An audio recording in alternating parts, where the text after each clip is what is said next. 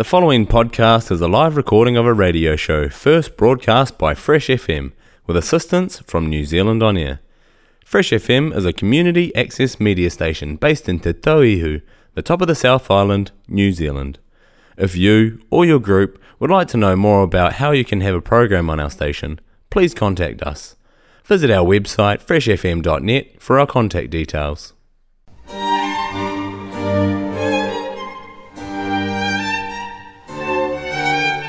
Hello and welcome to another episode of Climate Matters.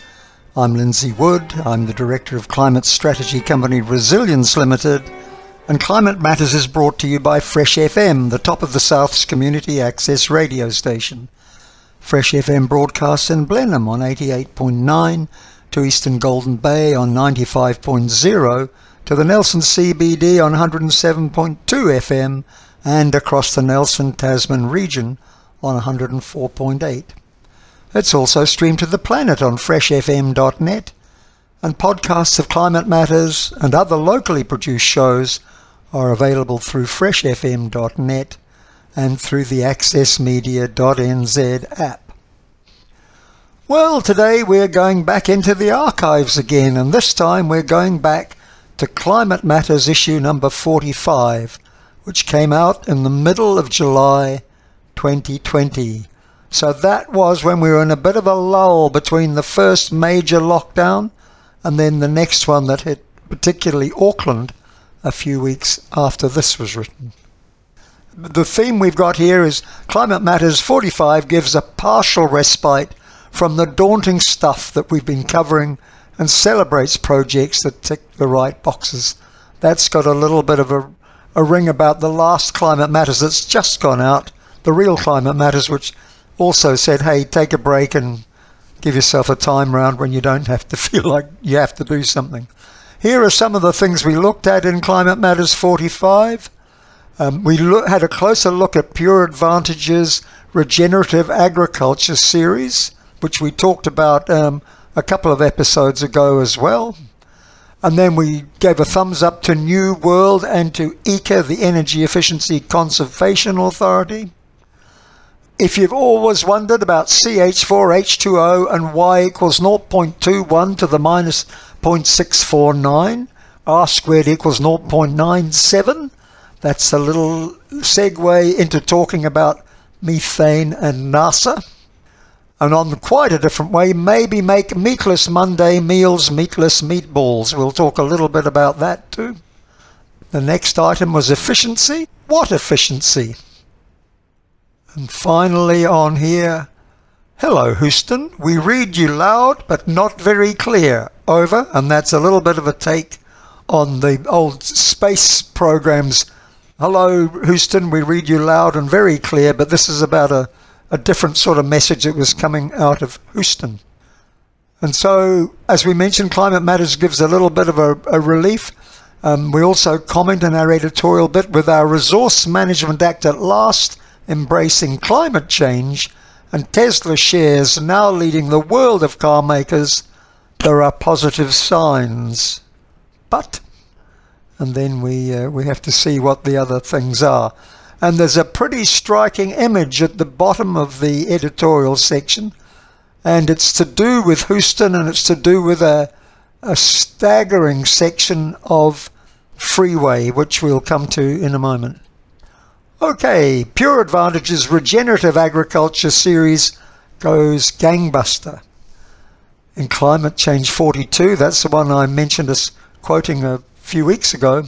Climate Change 42 gave a thumbs up to Pure Advantage's Regenerative Agriculture series. The interest in the series is a story in itself. Simon Millar, PA's executive director, reports webinars with many hundreds actually attending and many more streaming afterwards. And Pure Advantage can't keep up with all the cool ideas for new ones. We'll give a link there to visit Regen Ag web series, and I'll, we'll give a better link than that for you. To register for any of the four coming ones, well, obviously that's historical, or to view the last eight if that's not historical, you can probably view all 12 of them. And if I remember rightly, they had another major series come afterwards. So my closing comment was that this may be regenerating hope as well as regenerating ag itself. Fantastic, and I know Simon well enough to know his enthusiasm for this particular um, success, and it was wonderful to see all the great stuff and the wonderful compere they had for the first series. Okay, jumping tracks. Way to go, New World and EECA. Many New World customers know the supermarket chain blazed the trail for rapid destination EV chargers. You may be aware or you may not be aware that one of the main places to find the ChargeNet public electric vehicle chargers is in a corner of a New World car park. I know there are in Nelson. I've been to them dotted around the country in different places. Well, now Wellingtonians can see, but they can't hear or smell, New World's first all electric refrigerated truck. And as soon as there's a second, we've got a trend. So there'll be a link to the, the info at the New World EV website. And here's a quote from Mike Salmons, who's the head of sustainability for Foodstuffs, reporting in the New Zealand Trucking magazine. We couldn't purchase a fully electric refrigerated truck because it didn't exist. So we had the idea to custom build one. So good on them. And I'm not going to repeat all the chemical stuff, but you've always wondered about CH4, H2O, and then a whole lot of numbers. Well, the numbers NASA says calculates methane hotspots near standing water in frozen tundra. What's that all about? Methane unlocked from permafrost. You know that permafrost is the area of the Arctic where the vegetation and soil and everything is constantly frozen to some depth, but it's thawing. Methane unlocked from permafrost is a big deal for climate causing serious overheating feedback loops, i.e., the methane that escapes from the tundra in sometimes vast quantities creates more global warming that then warms up the climate a bit more, and then more tundra thaws, releasing more methane. So that's a classic overheating feedback loop. And here's quoted from that NASA report Hotspots decreased sharply over the first 40 meters from standing water, and then there's a remarkable equation there. And that mirrors their in situ observations as well. Beyond 40 meters, methane hotspots diminish gradually over hundreds of meters. So we've got a link there, but their point is that they've done very precise science on how close to standing water you get more methane I guess that's because it releases more because it thaws more tundra, and maybe also there's more decay processes going on within the water itself. Right, I said we were going to jump a big way. Maybe make meatless Monday meals meatless meatballs. And this was telling a little story of my own account, and there was a picture actually of my cooking there. Nothing too exciting. My long suffering friends stoically endure my cooking adventures, but Chef John's meatless meatballs gained popular acclaim with cries of the kids will love these too and calls for the recipe. They're easy, even I did them okay. You can find the recipe and a helpful video and the surprising secret ingredient at Chef John's Meatless Meatballs. A link will be given there.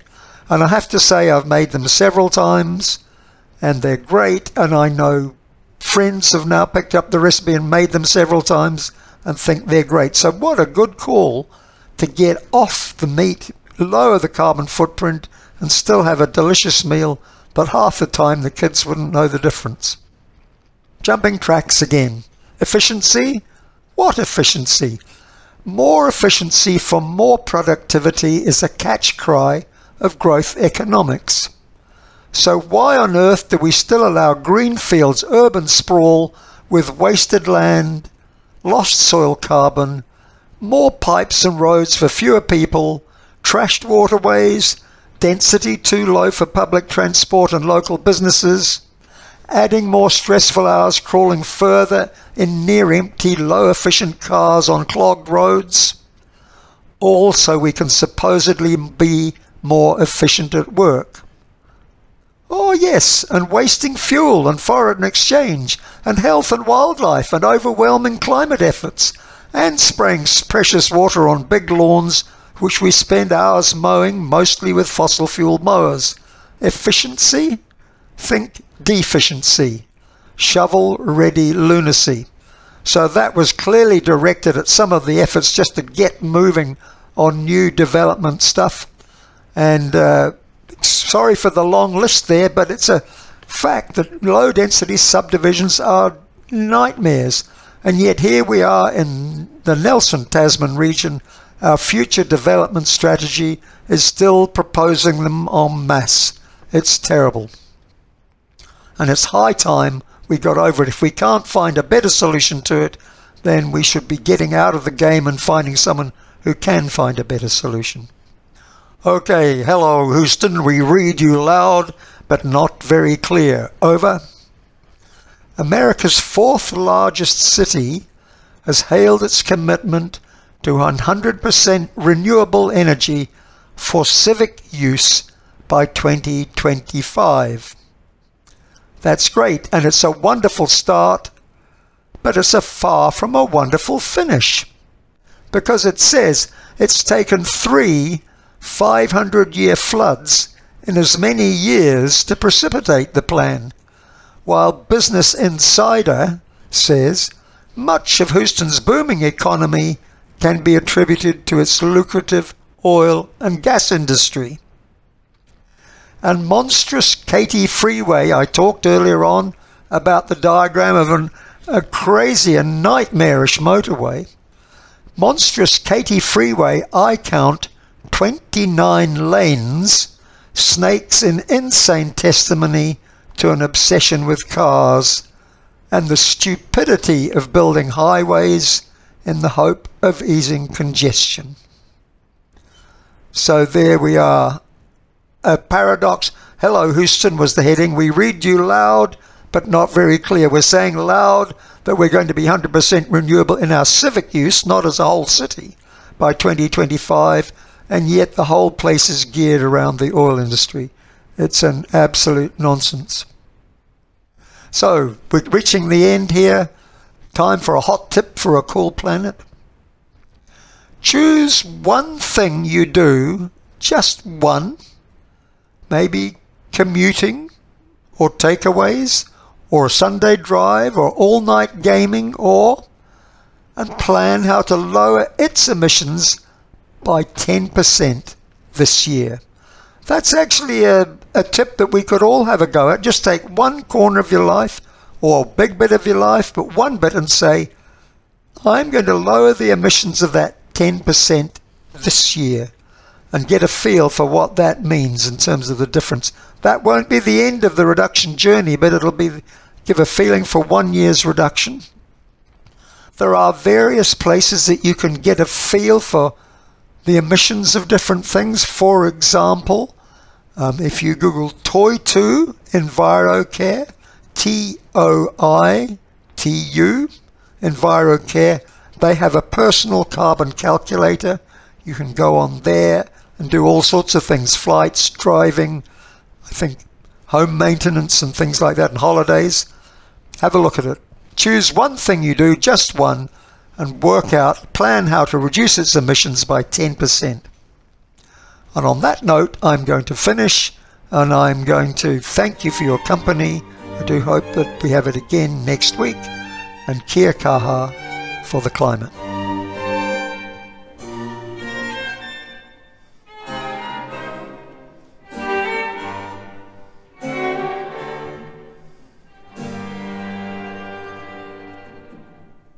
The podcast you just listened to was a live recording of a radio show, first broadcast on Fresh FM, the top of the South's community access media station, with support from New Zealand On Air. The funding of Access Media makes these podcasts possible. To find similar programs by other community access media stations, go online to accessmedia.nz.